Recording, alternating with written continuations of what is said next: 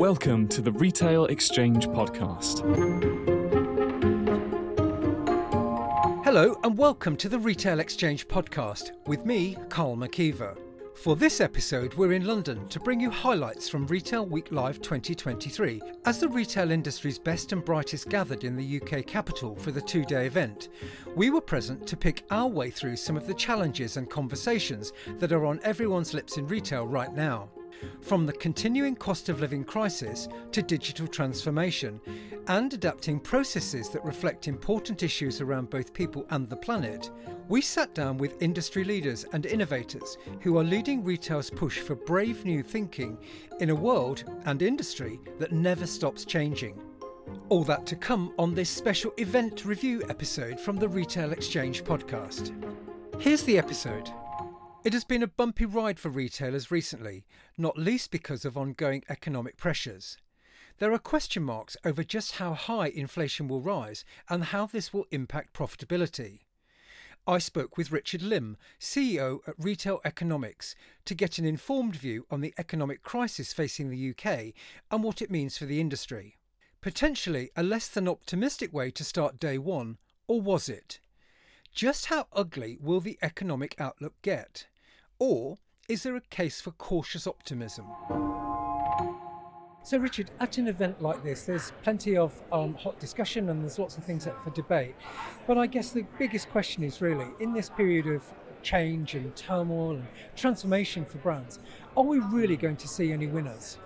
There's always winners and losers. And so, in many cases, it's about understanding consumer behavior understanding shifts in behavior, understanding how that um, how that spans across different verticals within retail, different channels within retail, whether that's around the discounters or the luxury end of the market. So really understanding those behavioural trends, understanding what consumers are really you know, desiring, and making sure that businesses align to you know that new reality for consumers. One of the things that people were saying about retail brands not so very long ago was that in an era where you just have to get on with something, do you think that's part of the problem? Is that so many people are trying to do a little bit of everything and they've actually just lost some focus? I think that there are some brands that you can point to where they, yeah, where they have tried to do too much and they've spread themselves too thinly and not doubling down on what they are really their core competencies. And I think you've seen that across certain brands where it's, it's led to them facing stiffer challenges than perhaps they would have otherwise. So I guess we're living in an era where kind of you have to reach out to every kind of consumer group. And perhaps this is part of the problem, is by not being clear about who your target is, mm. or being super clear about what your proposition is all about and your sense of purpose. You know, you can risk almost trying to be something to everyone and actually nothing to your main group. I think I think that is a risk. I think we've seen retailers that have struggled because they have tried to do that. But I think actually, if you look at some of the winners over the last couple of years, then actually it's been the ones that have really understood their core target market. They've really managed the communication to reach out to their core customers. And actually, if anything, I think the lens has narrowed for the brands that have done this really well. And I'd just use M&S as an example of a retailer that maybe perhaps five years ago you would have described it as a retailer that was trying to expand to different groups of the market, reach out to new customers with a different proposition that was outside of their core audience. And if you fast forward to where they are now, I think that they've done a really impressive job in transforming the business. And part of that is recognizing their core customers and creating proposition that is based around their core customers, as well as some other really impressive stuff that they've done around their digital transformation programs, around some of the partnerships that they've formed as well. But, a, but an example of where I think a retailer that a few years ago was casting its net way too wide, and actually part of its transformation, I think, I believe, is that they've um, that they've regained their focus on who their core customers are. Within the last 12 months, we've seen inflation really cause sort of pain points for some brands.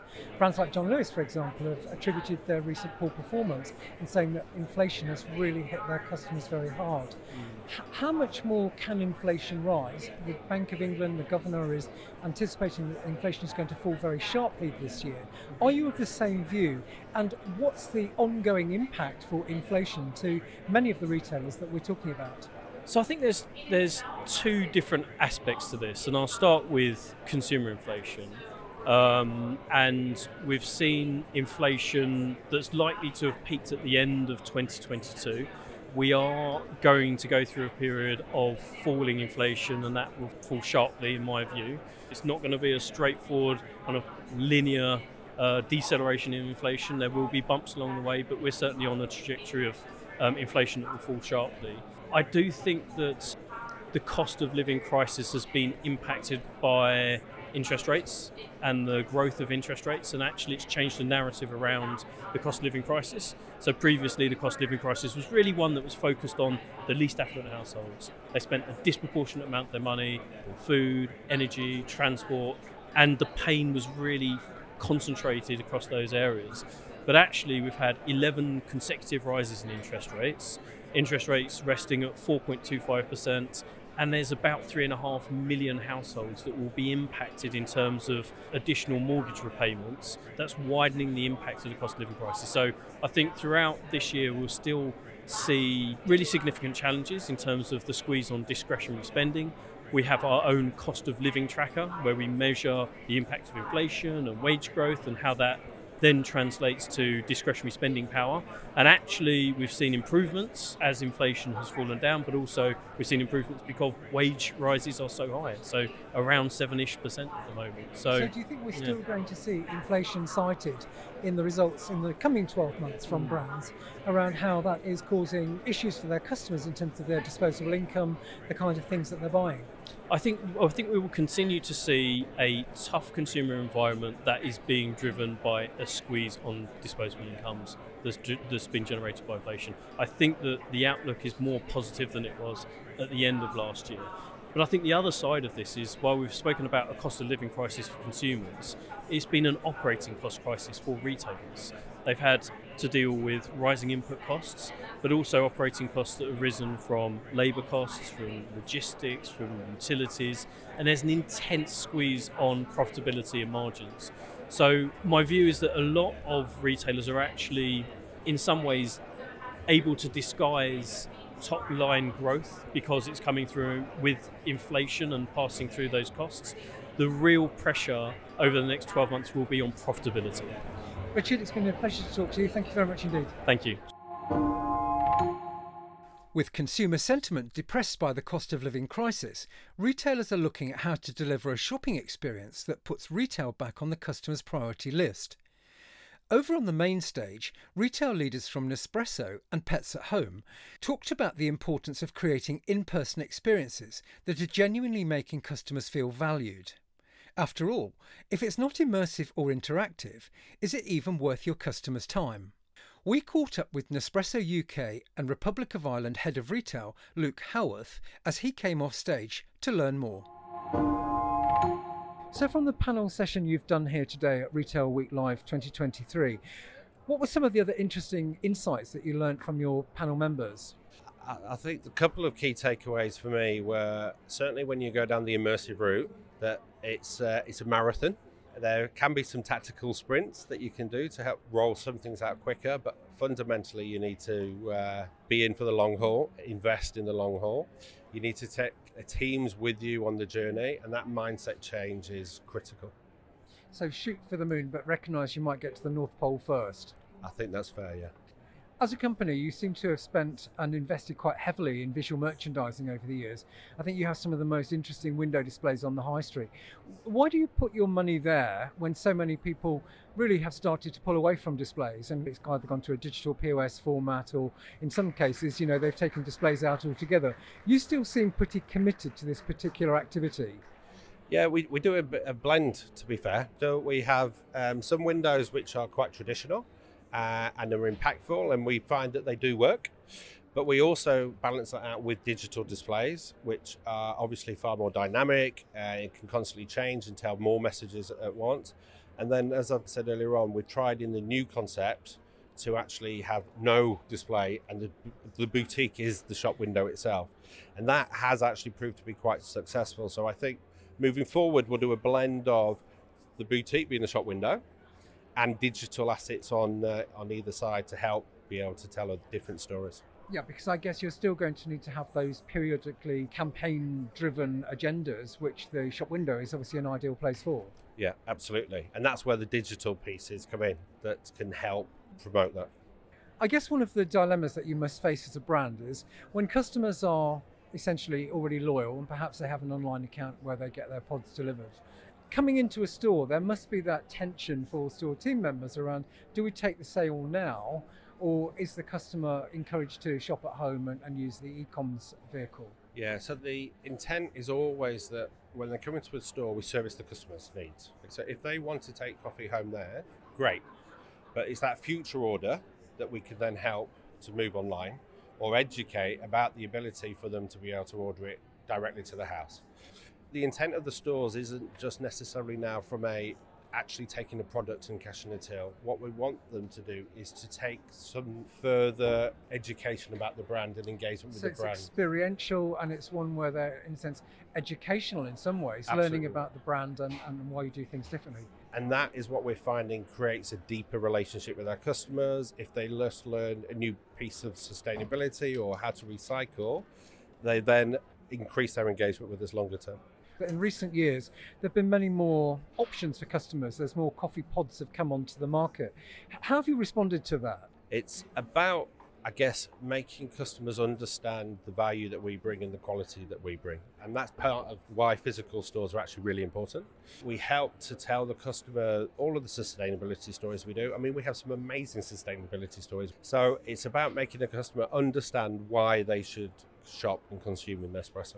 Luke Hallworth from Nespresso, Head of Retail. Many thanks. Thank you. One of the retailers taking to the tech and discovery stage at Retail Week Live was Marks and Spencer. I caught up with the company's head of data science for retail, John Mildenhall, to find out how investment in AI is helping retailers like M&S to manage change, navigate complexity, and unlock real customer value. So, John, today you were speaking on stage about AI. Can you just give us an overview of your session? Well, I think it was quite wide ranging, really, and it was about the impact of AI on retail and what we should be focusing on, how we can make sure we get value out of automation efforts. I think one of the things you managed to do, which is probably a breath of fresh air for everyone, is to get a definition about AI. Can you just tell us the way that that was described? I think a lot of people think of uh, chatbots when they talk about AI and, and pot- potentially also kind of uh, generative image algorithms as well. But what I like to kind of talk about when we start throwing that term around of artificial intelligence, uh, scaled algorithmic solutions that make decisions that don't necessarily need human intervention. Thinking about it in that respect is probably kind of a more useful way of talking about it in the context of retail. So, this is not purely about just predictive decision making, this is much more. Well, I think decision making is a very big part of it. It's about how can we make the right decisions to get the business to do the right thing at the right time with the right people and to ultimately generate value because that's what we're here for. We're trying to make the retail operation more efficient, more effective. We're trying to increase sales. We're trying to make those sales less costly to achieve. A lot of these big tech projects are often criticised because they really sort of disappear down rabbit holes. Can you give us some very practical examples of how AI is being used to improve retailers' fortunes?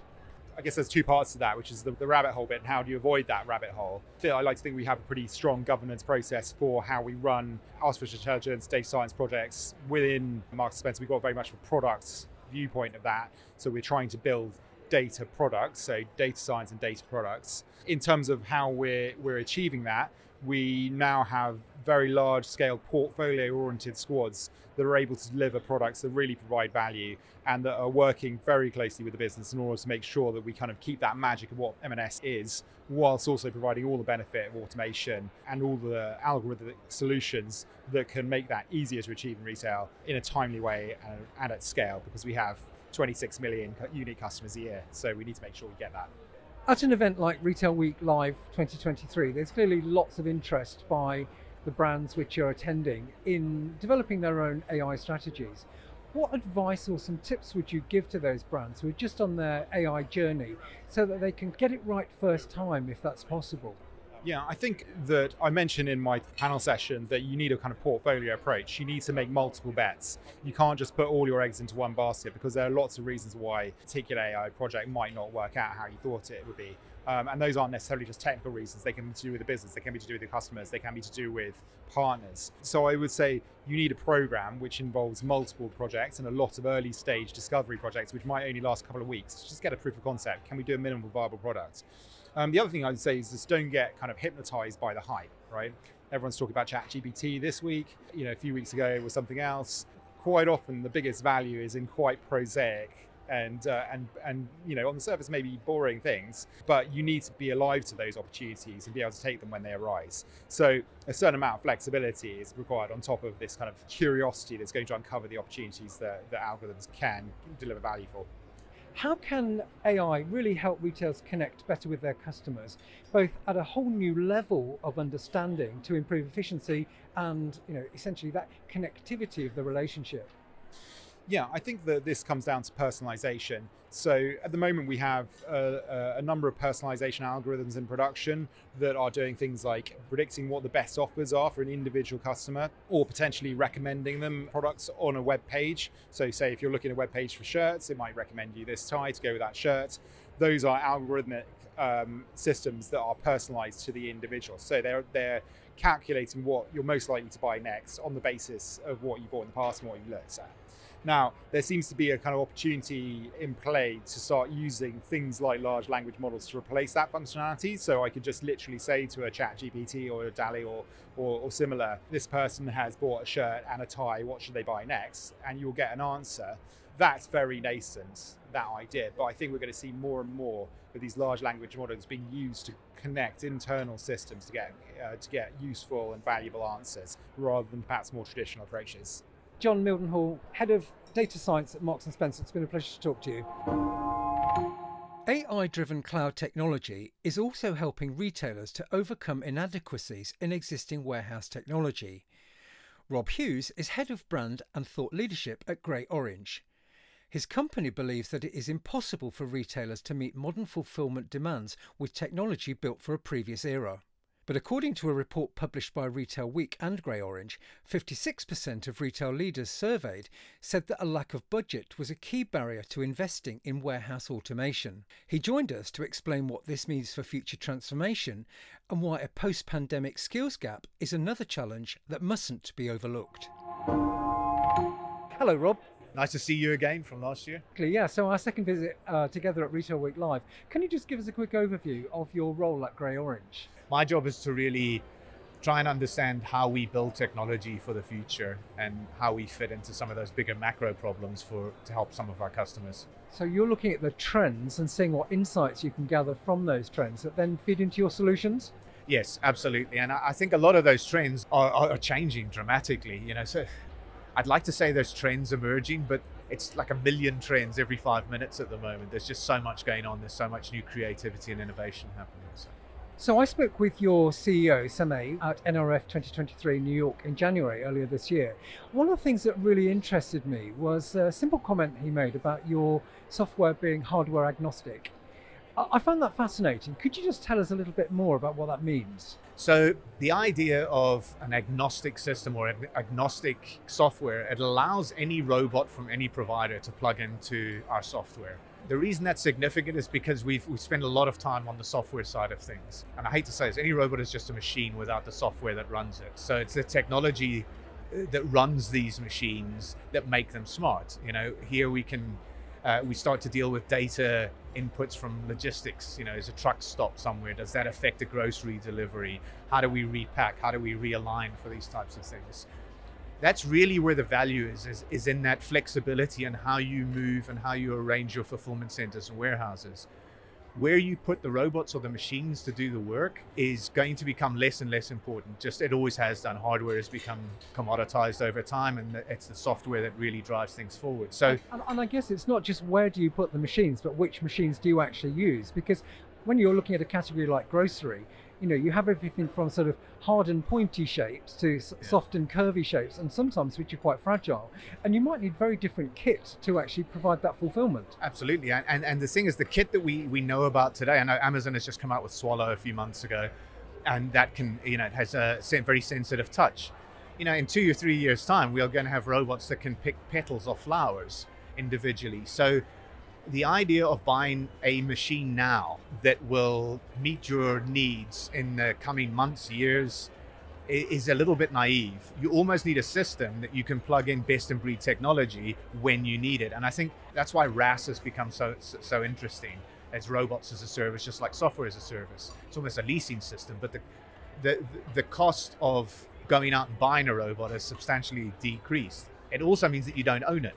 So when the next best robot comes out, you can have the best hardware working at optimum pace and optimum efficiencies across your warehouse with the same piece of software.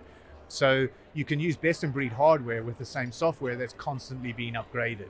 It just makes sense to have an agnostic platform. Otherwise, you end up with a lot of siloed applications that you have to deal with, you have to update, you have to make sure that they talk to one another and you don't get the same efficiencies of scale if you don't look at a warehouse or the distribution network from an end-to-end point of view. And with that, presumably some of your investment decisions around hardware could be redundant quite quickly. Absolutely. I mean, anything that we buy today is going to be redundant in the next few years. Look, there's a lot of you know retail professionals who are over 50s that left the industry, you know, post-pandemic so is the industry suffering from a skills gap or an experience gap at the older age of the spectrum? Yeah, absolutely. And uh, we were I, I was talking about this constantly uh, with a number of people in the same position as me in thought leadership. Um, trying to figure out do we have a skills gap or do we just have an experience gap? And I think we've got all the digital skills that we could ever wish for. What we're missing is the experience bit. Final question What gives you reason to be optimistic about the future of retail, physical retail? Oh, I think it, it, we're just getting started with what the potential is. First of all, look at the lack of technology in front office of retail, and then you look at the potential of what we could do. You know, we talk about technology and integration, convergence a lot. You know, convergence has to happen for this to take off, and you know, mobile phones phones wouldn't have taken off without 3G or 2G or whatever. But in retail, it's more about there's very little integration with the technologies that are available and, and it's also picking the technologies that you think are going to fly. I think that's the challenge for a lot of retailers is what's going to work, what's not. My advice would be start with the stuff you have to fix now. You know, the stuff that the promises that you've made to your customers, how do you fulfill those? How do you become more efficient as a business? Those are the two big things for all businesses that we need to, you know, we need to focus on. Uh, and what a brilliant place to end that with. So, thank you so much, Rob. It's been a pleasure to talk to you again. Almost every major retailer is now using technology to create a more informed and engaged workforce. But within the vast tech landscape, it can be difficult to decipher the right solution. Speaking alongside retail leaders from New Look and BP to explore this topic on stage was Mark Thompson, Director of Retail and Hospitality Solutions, EMEA, at Zebra Technologies. We caught up with him immediately after to discuss the importance of team friendly tech, which technologies can make a genuine difference, and why. If you think about 10 years or so ago in a retail store, the only real bits of technology in there was the checkout, and that was uh, to a great extent pretty old fashioned. Uh, now you have self checkouts, you have scan as you go, you have pervasive Wi Fi coverage. Uh, and it's very important that, uh, certainly with today's modern staff, that they have the right tools and they feel as though they have the right tools to do their job properly. And obviously, in a day to day life, we're on our mobile devices all the time. We have a seamless way of moving between all the different applications on our mobile devices. Why can't we open that up for uh, the same logic for our staff in stores to empower them to be more agile, more flexible, more motivated? Any tasks that they need to do can be shown through the mobile device. Any information that they need to get from head office comes through the mobile device. And any communication or collaboration, again, goes through the mobile device, just as it does in our normal day to day life. Currently, what's the tech that's really making a difference and why? It's, it's an interesting one. I, I would still say that mobility by itself is probably the biggest single change driver, but it's, it's how it's used that's very different. So historically, retailers have seen mobile uh, technology, mobile computers, which are essentially slightly ruggedized uh, smartphones. They've seen them as a cost to the business, and they've thought, what is the minimum number we can get away with in order to do the task that we're doing in store? I think the big shift is thinking of that technology as an investment, much in the way as we think of training, onboarding, and motivation, and even staff uniforms. So technology should almost be a seamless thing that happens that every single member of staff is empowered with. And if we do that, we can think about the productivity of staff and the communications of, of staff in a completely different way and drive much higher levels of productivity. So, so I think to answer the question, mobility is probably the single biggest technology, and we know that from a smartphone perspective, it changes every single year. So these things are changing all the time, and we we have to adapt to that change. Give us some examples of what that means. Biggest example is if a member of staff is standing in front of a customer, or customer comes up to a member of staff and asks them some for some more information about a product. It might be where do I find that product in store? It might be where does this product come from? It might be do you have more of this product available? Now, in many cases historically and, and still now, those members of staff have had to had to take that customer to a probably a point of sale desk or a computer at the side of the store, etc., to try and answer those questions. Putting that information in the hands of the, the member of staff allows them to have that interaction directly with the consumer, directly with the shopper, make the shopper happier because they're getting the answer immediately. They feel as though the staff member has access to the right information, uh, so the experience is better, and also the distraction time for the staff is far less. Which allows them to get back to, to doing uh, productive operational tasks as well. One of the things that's often said about new tech projects is that adoption is often the biggest hurdle to making a success. What are some of your tips around how do you get adoption really right when you're introducing new tech projects? Yeah, I think adoption is absolutely key in sort of change management. How do you push technology down to stores? And the answer is you don't. You involve the stores, the store managers, the store staff in the projects as the projects are being designed based around what are we actually doing this for? What's the outcome that we all want to achieve? Is it realistic? How does that apply within the store itself? And if you almost create a pull rather than a push mentality around tech projects, then they will be much more successful because the rest of the staff in the uh, in the retail business can see that it's been designed for them and by them, and therefore they will adopt it far quicker, and it will be designed in a way that it's intuitive for them. So I think all of those things together mean that's how tech projects become successful, rather than a very clever IT department developing a technology and pushing it down to a store, and then the store staff trying to find ways to avoid it.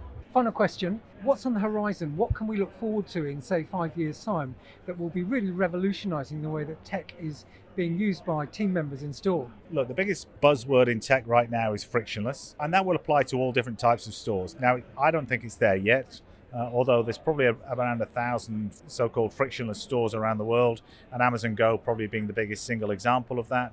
But we also have similar in Żabka in Poland and, and other retailers that are using frictionless technology what it actually means is can I make the customer journey seamless so that actually there's no queuing. I simply walk into the store. I always find the products that I expect to find, and I'm able to walk out and simply uh, be invoiced for that on, on, my phone, almost like the Uber type experience when it comes to uh, taking a cab.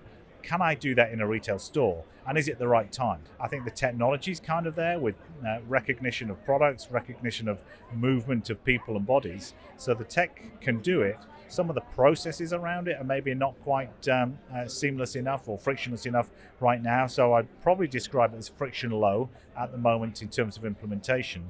But I think that will come, and I think it will happen within uh, fashion as well and we already see both in, in typical food stores as well as fashion stores more deployments of, of self checkout. So the self service piece, which is a on the road towards frictionless is already increasing. So I think that focus on the customer journey, making it more seamless, taking out the friction points is probably the biggest change. And I think in that, the technology behind that, which, as you can notice, I'm talking about the technology last, it's the actual deliverable uh, that we talk about first. But the technology is very much around uh, computer vision, image recognition, understanding the, the flows, etc. Thank you, Mark. I was talking to Mark Thompson from Zebra Technologies. One of the many companies exhibiting at Retail Week Live this year was digital transformation specialist UST. Its client partner and strategic digital transformation lead, Adrian McGrath, joined me to talk frictionless solutions and how they can help retailers deliver new levels of efficiency and innovation while improving the customer experience. What do you think is the biggest barrier to achieving a frictionless experience, especially within omnichannel retail? Um, I think it's just the people getting used to it and getting it's, it's a totally different way of working. If you look at autonomous stores, people still feel kind of odd walking into a store and going, "Am I really? Can I just take and walk out? Is that okay?" So it's getting past that that point of um, it becoming more commonplace. I think the, the second thing is um, for a lot of the the retailers that are driving this autonomous stores. It's the brand recognition. So people aren't going to necessarily walk into the store and go, oh, I'll take these products when they don't know who they are. So I think you need to have that combination of a hybrid store where you're promoting the brand um, as well as having an autonomous section for fast um, fast checkout. So think a lot of retailers are still afraid to really try it and give it a go. It, it, these things take a while. It's, it's trial and error. And, and, in your experience, are there any particular barriers here in terms of different consumer types? You know, people often say it's the youngsters you know, Gen Zs, which are most likely to embrace new technologies, the ones which are going to try first. I have a different view, and as much as I think people who are often much older sometimes have the curiosity yeah. and are equally as willing to try.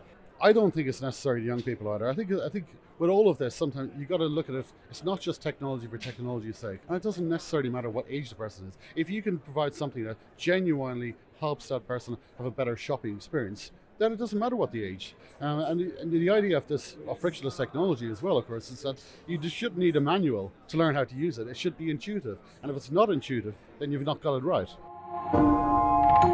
The standout session on day two of the event was undoubtedly the inspiring keynote talk given by Ogilvy UK Vice Chairman Rory Sutherland. Delivered to a packed main stage audience, he spoke with presence and passion, reminding in simple terms about the truths of human behaviour and why getting the basics right is still essential for success in store today, and why retail management should not get too distracted by only chasing the shiny and new. Uh, Rory, terrific presentation you just made there on the main stage here at Retail Week Live 2023. Could you just give us a quick overview of some of your themes? Yes, um, a very big one is that we're in danger of trying to be scientific as marketers using the wrong kind of science. And my argument is that data science without behavioral science has the potential to be woefully misleading because it merely tells you the what people are doing, not the why. And quite often, the real why, there's usually an official logical why, but the real why, the deep unconscious reason why people are behaving in this way actually offers much richer opportunities for innovation uh, you know and creativity so why do you think there are some of the reasons then that the um, that we're overlooking some of this perhaps more instinctive things I, that I consumers is, is what when I when I give talks to people on this, I say what I'm what I'm giving you here may be good business advice, but it probably isn't good career advice. And there is a very strong tendency in making a decision within an institutional setting to practice defensive decision making, by which I mean you will always go with the most logical route, but not because it's the best decision, but because it's easiest to defend. And as I put it, it's much, much easier to get fired for being irrational than it is for being unimaginative. And therefore, people desperately cling to a semblance of kind of rational deduction in terms of the decisions they make, not because necessarily it's the most valuable thing you can do, but simply because you're minimizing the risk of blame.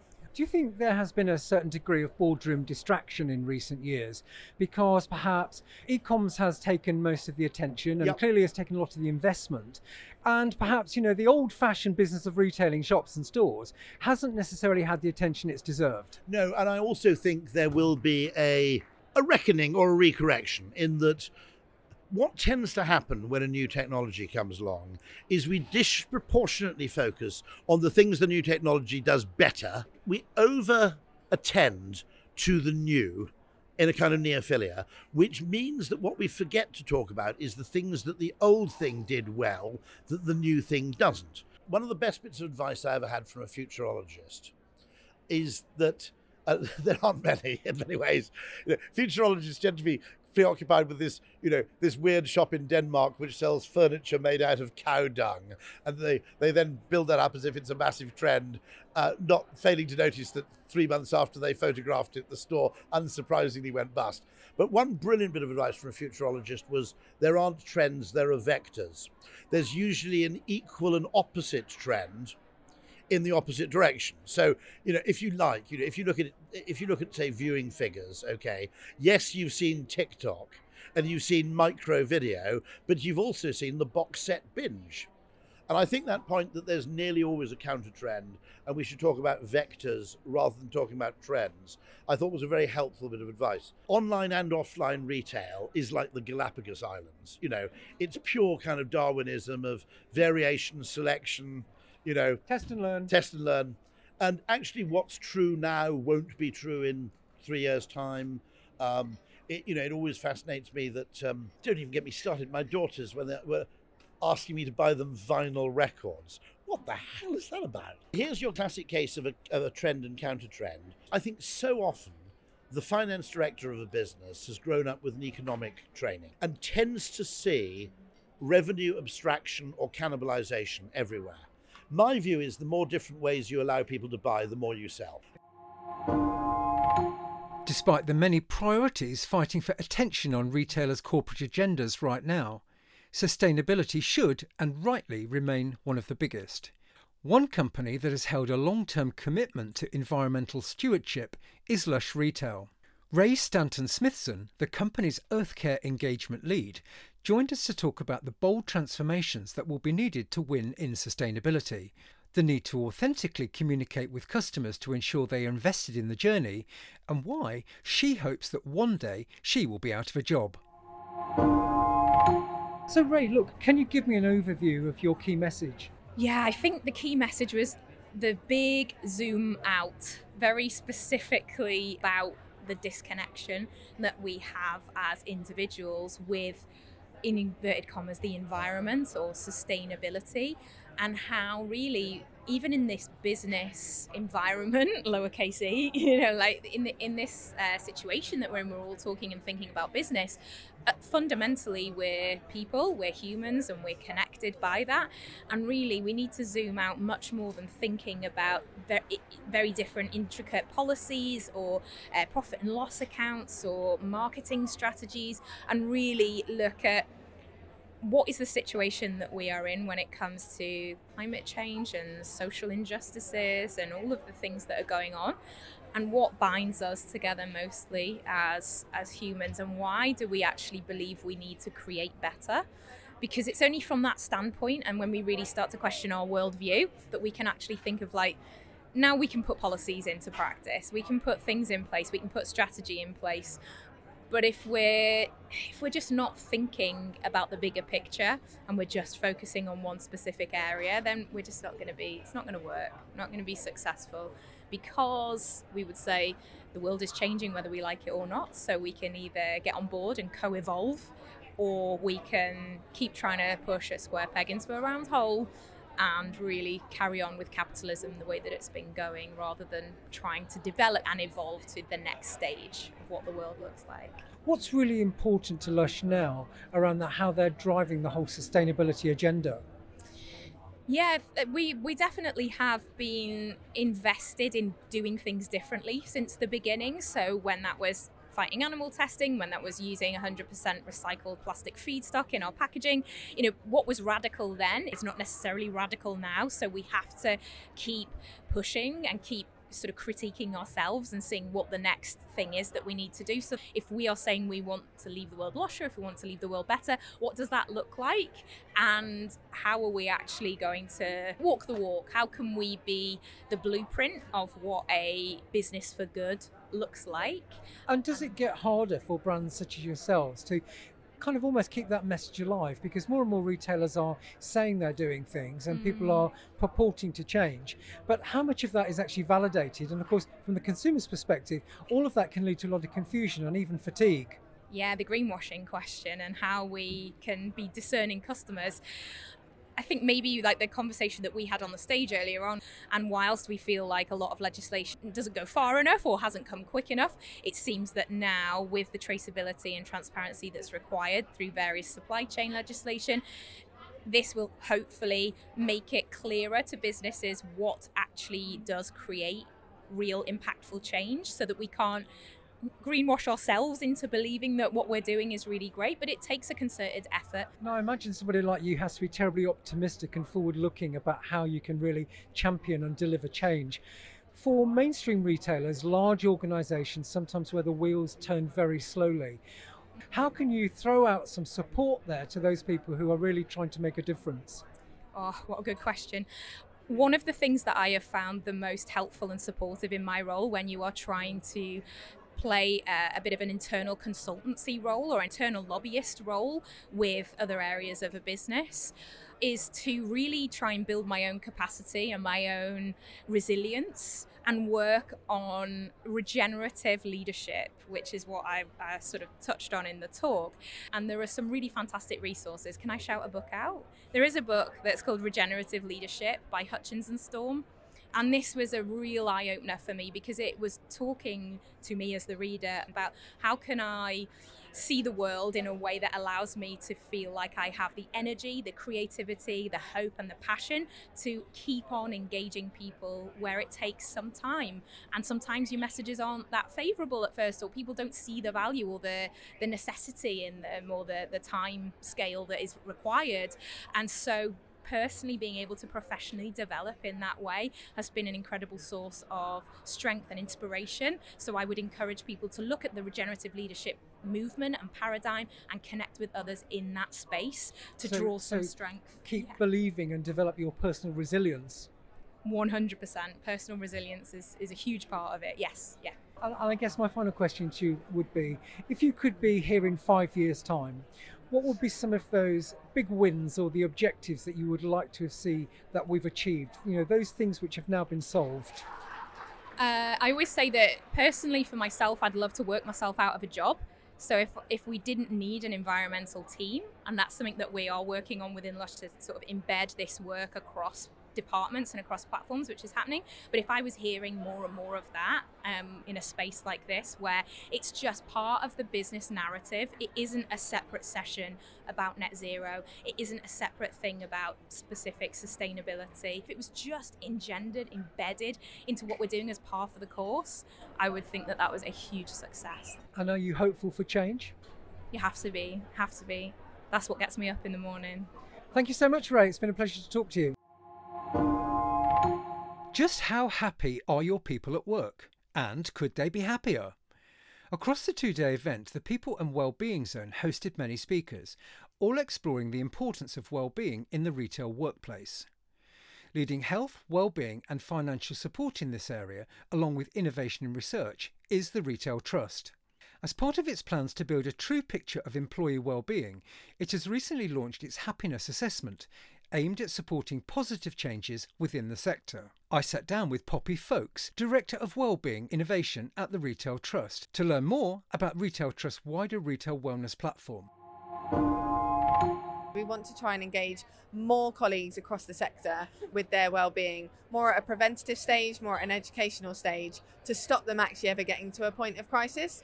Um, so to do that, we want to be able to drive really personalised content, really personalised campaigns for our retail clients to be able to say, for example, your line managers who work in stores in the southeast who are women under the age of 30 are not feeling very supported, not feeling very happy, and therefore we recommend doing a campaign on work life balance, for example, because that is their area of challenge at the moment.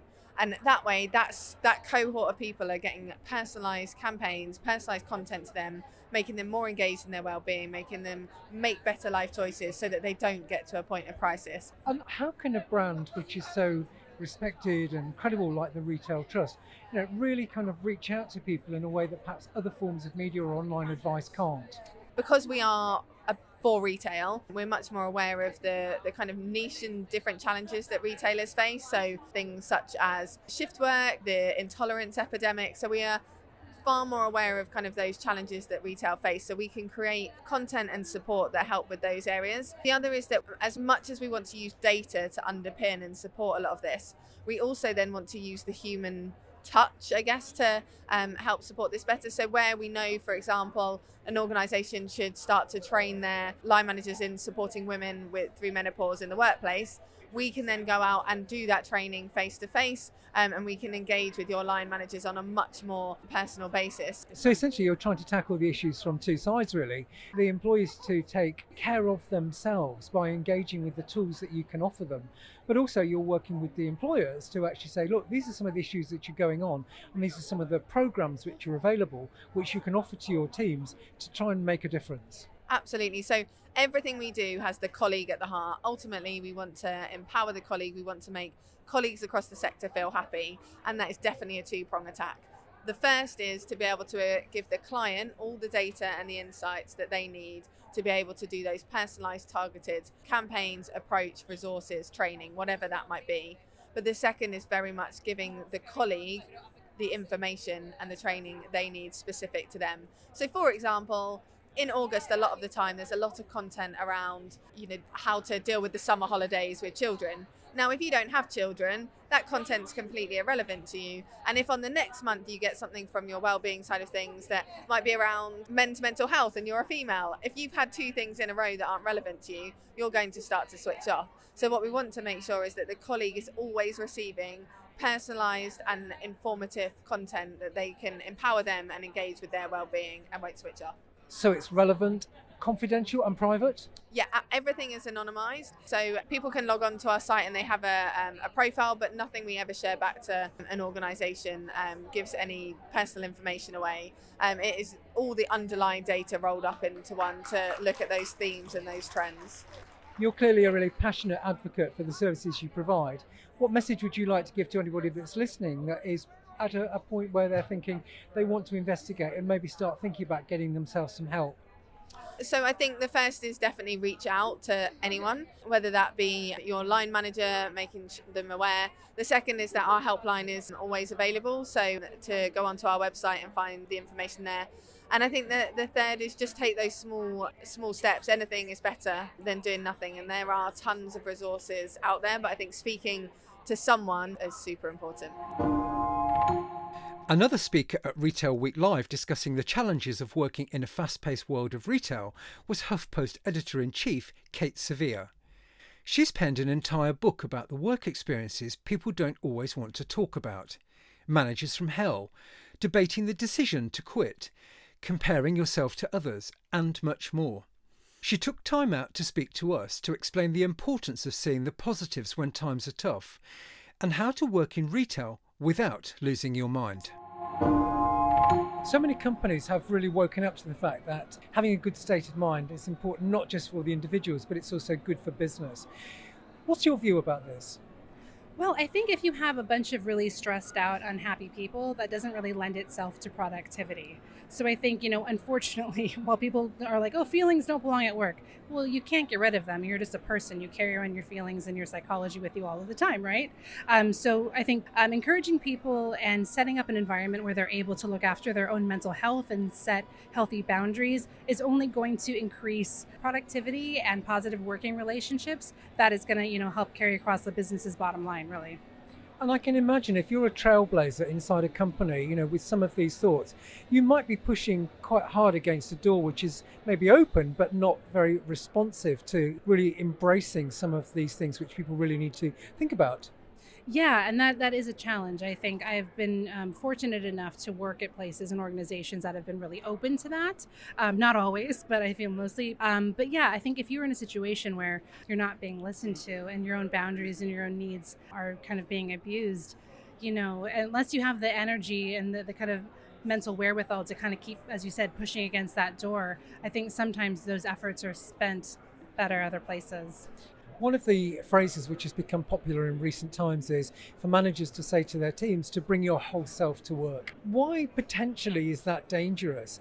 Uh, yeah, no, I, I, am not a fan of bringing your whole self to work, um, quite frankly, because uh, people's whole selves that is dark and it's complicated, and organizations are not set up or equipped to deal with that.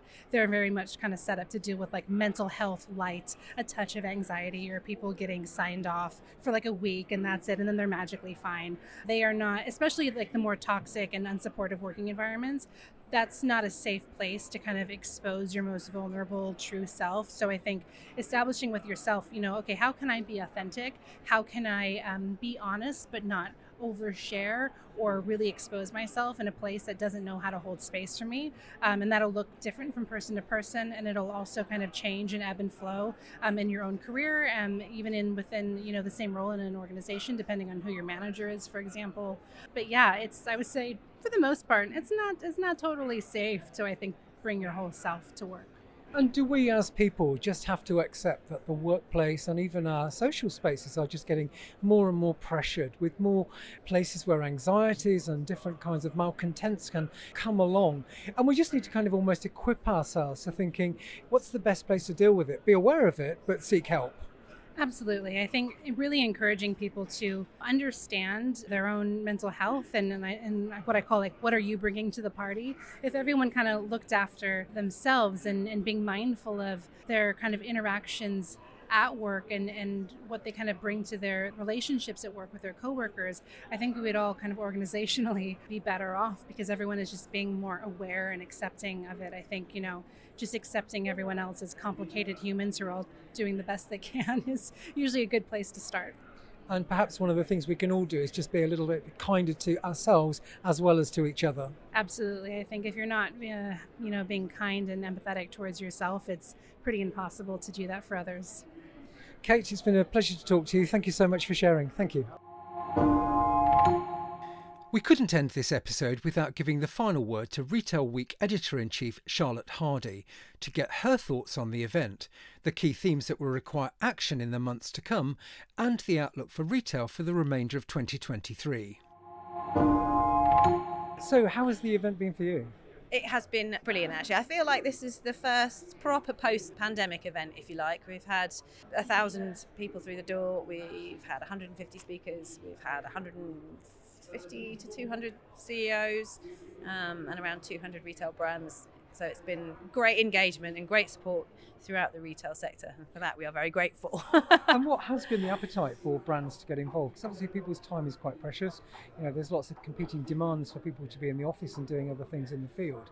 You know, coming to a, an event like this and spending a day out of the office must weigh heavy on people's agendas. It is a luxury, definitely. I think, though, the retail sector, possibly more than many other sectors, hinges on the need to collaborate, on the need to learn from each other, on the need to, in some senses, let's be honest, sense check trading at a time of huge change and huge challenges in the sector, let's not forget, of is my strategy working? What should I be looking out for? What are your consumers doing? How are you dealing with XYZ challenges in your business? And so there's a need to come together and there's a need to listen to what some of the best retailers in UK retail are doing and how they're thinking. And, you know, we bring them to the stage, but also people meet and greet throughout the event in our networking areas and in the boardroom zone. And, you know, and, and I think, you know, it's a sector that, that likes to get together. So it's been very successful lots of stages, lots of speakers, lots of people talking about interesting stuff. What have been some of your key takeouts? Actually, it's a surprising amount of stoicism, I think, in the retail sector. You know, this is a really resilient sector. We've just had Helen Connolly from New Look uh, on stage just now talking about, you know, that no one's shying away from all the challenges. The cost pressures are really, really tough. Consumers are more discerning. But there is that sense of, look, we came through COVID, we can get through anything. And they know that, you know, with the right leadership, with the right operational efficiency, with the right strategy, that they will weather the storm. And that was sort of general pervading sense of optimism, I think.